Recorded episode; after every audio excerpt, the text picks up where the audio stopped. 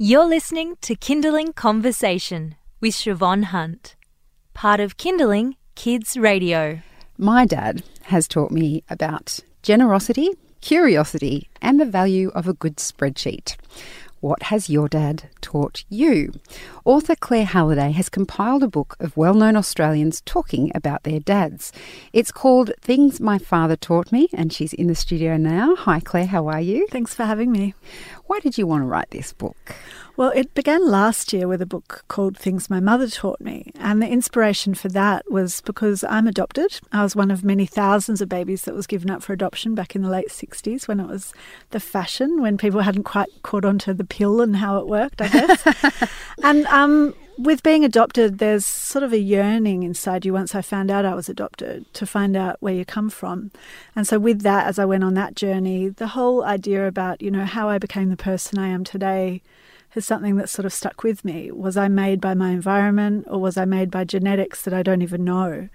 And now that I'm a mum of four kids myself, I can look downwards towards my children and see that they take after me, but I can't look backwards and see where I sort of started, I guess. So it was just that idea of thinking about how my children might remember me, how how the impact that I've had on them, and the impact that my legacy, my history has had on me.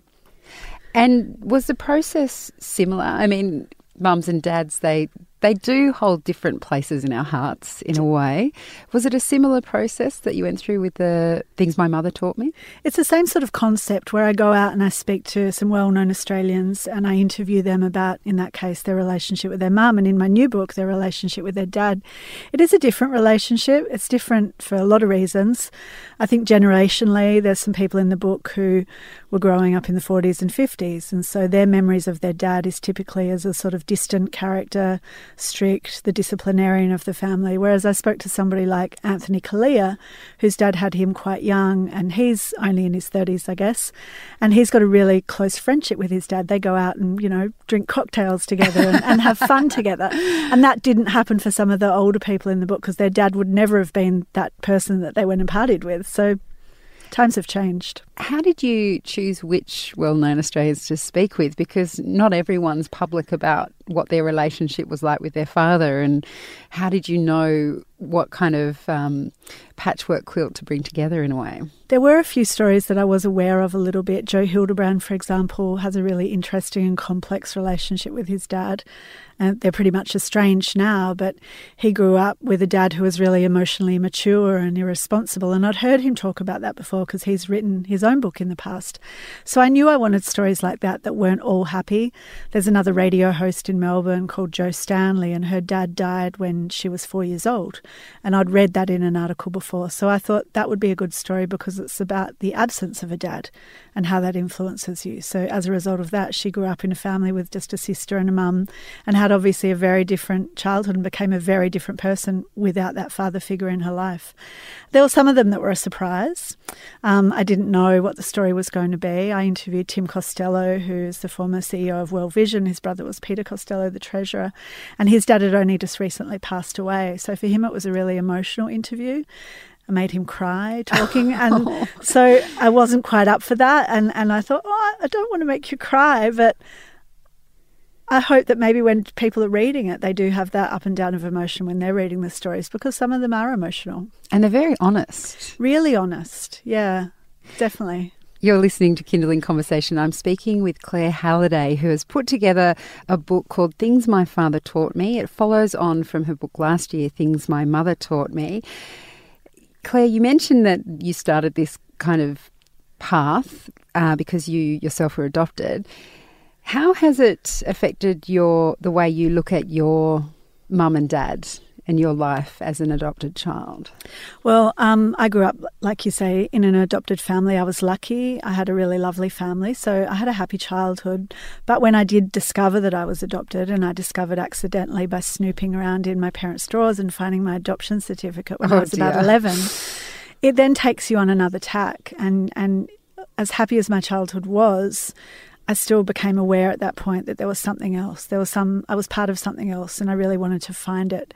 So for me, um, I then became a really rebellious teenager. Unfortunately, my poor adoptive parents got got a really horrible child for a few years while I was going through a lot of angst, I guess. And um, now I've got, you know, I've had two dads in my life. They're both since passed away, unfortunately, but I can see what each of them has has brought to me. It's really interesting, particularly you say you have four children. I do. How do you have time to reflect? Well, I'm now the mother of an adult, which makes me feel even older because my eldest has just turned 18 and she's in first year uni. So I'm still coming to terms with that whole how do you parent an adult? And suddenly I catch myself saying something to her and she goes, Mum, you can't actually tell me to do that anymore because I'm like, oh, okay, yeah, that's right. I really can't tell you to do that because you're an adult.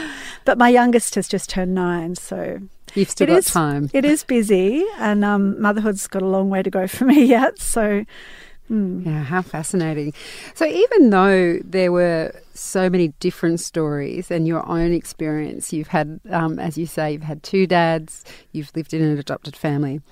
When you were putting all these stories together, was there any common thread that became apparent to you? um, there's there's definitely a few people in the book who have the absolute utmost respect for their dad, enviable. Like they just adore their father, Catriona Rowntree, um, David Koch, Anne Peacock, whose father was Andrew Peacock. They just talk so glowingly about their dads, and, and it made me look at my own life and think, oh my gosh, like I have to step up to be a parent here because I'm wondering if my children are going to be this enamored of me, you know, 20 years from now I'm pretty sure mine won't. so there was there's a there was a respect that that you know came through in a lot of stories, but there was also I guess a lack of respect in some of the stories. I wouldn't say there's a, a common thread specifically. There's no, you know, neat lesson like my dad taught me how to change a tire or my dad taught me how to create a good spreadsheet. there's a little bit of that, but mostly it's just about, you know, the overall values and the overall philosophy and the overall outlook of life. And for the ones that grew up in a really happy, loving family, they seem to be really settled, content people. The people that didn't have such a happy upbringing are the ones who've maybe floundered around for a bit and, and had to find their own way and eventually have come to it. None of the people in the book are, are, are victims. They're all successful and, and content, I guess, but they've had a different journey. Would you say then that it was a a good father is like a good anchor? I think so. Yeah, and I think I mean I'm not going to get all political or whatever, but I guess that's what a lot of people talk about these days with the whole um, single. There's a lot of single mothers more than there were back then, and there's a lot of other issues that um, mean that families are existing now without a father figure. Um, I know lots of people who've grown up in single mother families, and they're perfectly fine, have a great experience, but I think it does leave a mark. Uh, It is something that's lacking in some ways. Not to say all dads are good. Sometimes it's good to see the back of some dads, and a child is much better growing up with a happy, loving mum than with a dad who's not happy and loving. But it is something still missing, I think, and it does it does have an impact. Claire, it's, uh, it's a very interesting book, lots of different stories in it. Thanks for speaking with us today. Thank you for having me.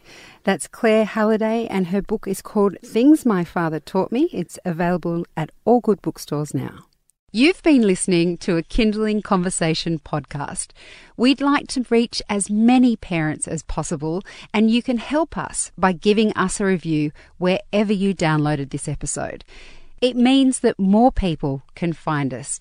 I'm Siobhan Hunt. See you next time.